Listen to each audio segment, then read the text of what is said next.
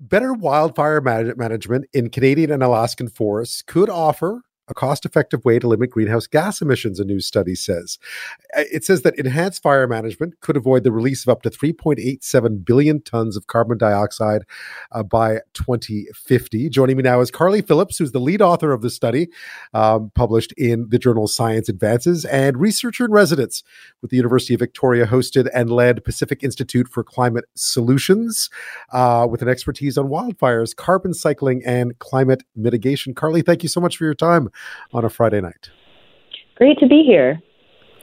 This, I, I suppose, in many ways, this is intuitive.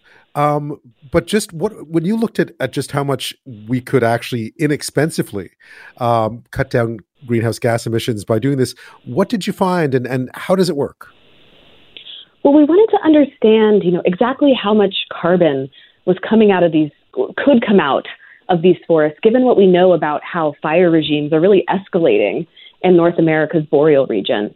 And what we found by, you know, doing a combination of a meta-analysis of studies that had already come out, as well as our own economic analysis of fires in Alaska, was that in Alaska in particular, um, increasing the amount we spend on fire management could actually reduce fire size and limit emissions. You've done some of this work already on on forests in BC, I know, and this this is about this is really about better fire management. Is that right? Yeah, and in the study that we were looking at in particular, we were really focused on Alaska, given the different right. disturbance history um, and fire regime uh, that Alaska has relative, you know, to Canada's boreal, for instance.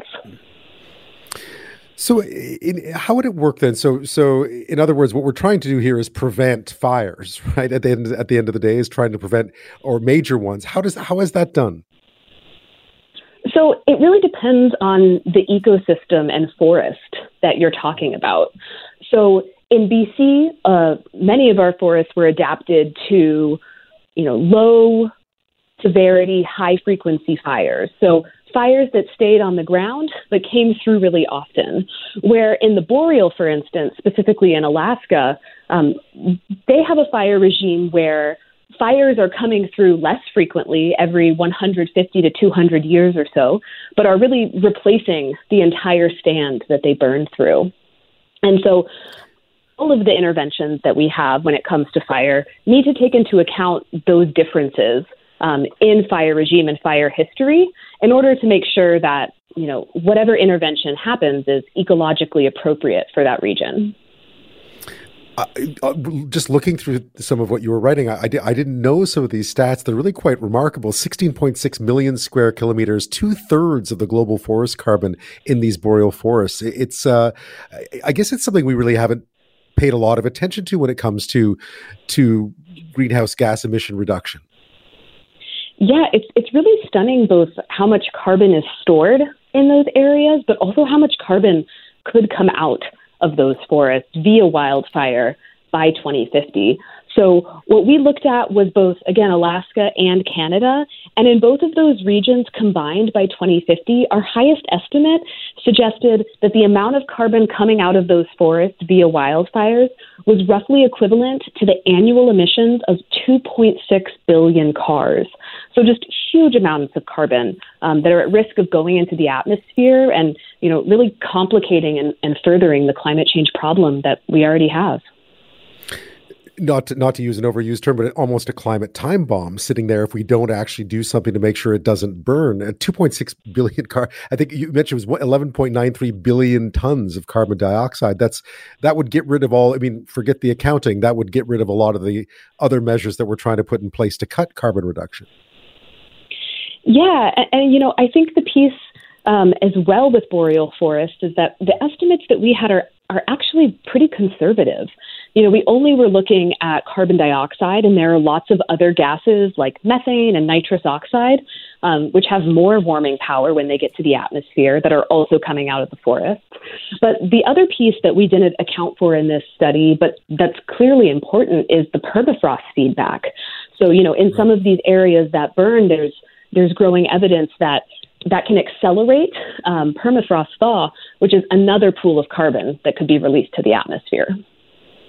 You also mentioned that the amount of Canadian boreal forest. I know that a lot of this, a lot of what you were focusing on was Alaska, but the Canadian boreal forest could also the amount burned each year could also jump quite significantly. I know it's a it's a wide gap, but any way you look at it, it's a big number by 2050. Definitely, and I think that we're really seeing that not just in the Alaskan and the Canadian boreal, but across the world, we're really seeing these escalating fire regimes um, in all different types of forests and ecosystems. So, one thing you pointed out is that it's not actually that expensive to try to avoid it, or at least to try to to turn the boreal forest into a source of of, of of, of, greenhouse gas emission reduction as opposed to, as you were pointing out, a huge a huge contributor. Yeah, so for our analysis in Alaska, um, we found that the cost to avert the release of a ton of CO2, of carbon dioxide, is roughly um, 12 US dollars, which is comparable, if not lower to, uh, lower than, rather, other climate mitigation strategies that are being proposed right now. And so, you know, while I think that we need to attack the climate crisis from, you know, every angle that we can, what this analysis um, suggests to me is that, you know, fire management should be on the table when we're thinking about all available strategies. How much success? Because I, I, you know, I, I, was looking back some of the other stuff you've written in the past. This is something you've been talking about for quite a while. How much success have you had in raising the alarm right across the board, in in, in making, in getting policymakers to hear these arguments about better forest management being a big part of uh, of how to, not, well, in many ways, how to keep greenhouse gas emissions down or to reduce them? I think that people are definitely becoming aware of you know, the need, the, the urgent need for climate action. And there are loads of scientists um, that have been working on this for their entire careers who have really dedicated their lives um, to, like you said, trying to raise the alarm and communicate to policymakers the urgent need that we have to reduce greenhouse gases. And I think that as these fires and other climate impacts impacts start to affect people's daily lives, I think that the the urgency for policymakers will become even more clear. Because I'm not mistaken, am I remembering correctly correctly that there was quite a significant forest fire in northern Russia, either last year or the year before, that would have been similar to what you've been discussing here? Yeah, there have been um, several years in the past, let's say five years or so, um, where there has been significant fire activity in Siberia. So we're already seeing, in some ways, what you're talking about to some extent.